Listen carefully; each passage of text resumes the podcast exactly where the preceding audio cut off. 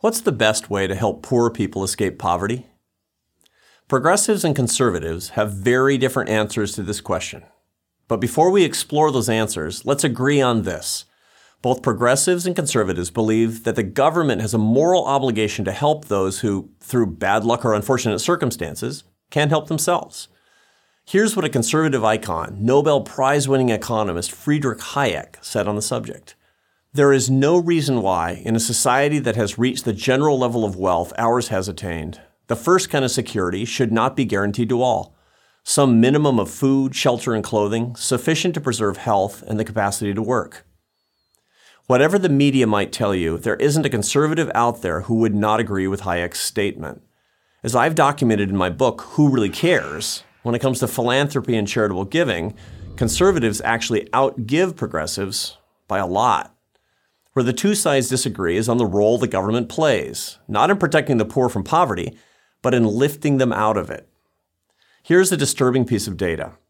On balance, since President Lyndon Johnson's War on Poverty programs came fully online in 1966, the poverty rate in America has hardly budged. That rate, as computed by the United States government, was 14.7% in 1966. And today, it's 13.5%. The rate has fluctuated a few points up and down over the decades. The net result is just one percentage point of progress. And this is after the government has spent over $20 trillion on poverty relief programs. $20 trillion, the current size of the US debt. And the needle has barely moved. Now, it's true that the official poverty rate doesn't measure consumption. Certainly, poor people today have many more things than poor people did in 1970. Across all income levels, including the poor, Americans are likely to have cell phones, air conditioners, flat screen TVs, computers, and a car. And life expectancy has lengthened considerably thanks to overall improvements in healthcare. But it demeans poor people to say that this material progress makes poverty less of a problem. Our goal should never be to merely make poverty less miserable for people. Our goal must be to make poverty more escapable.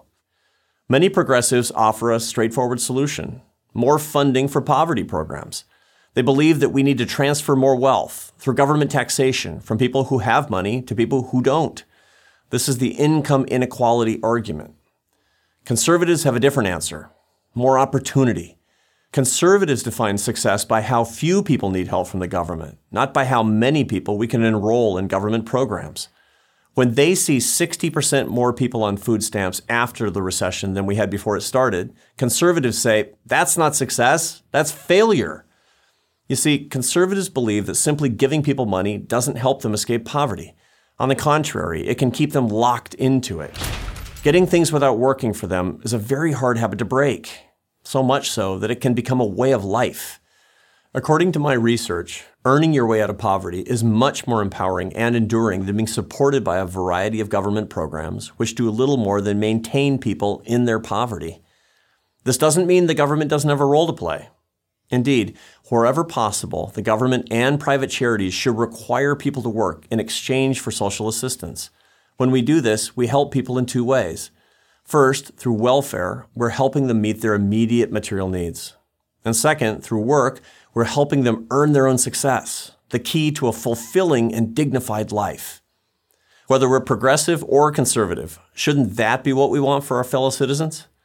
I'm Arthur Brooks, president of the American Enterprise Institute for Prager University. To subscribe to our YouTube channel, click here. To help keep our videos free, donate here.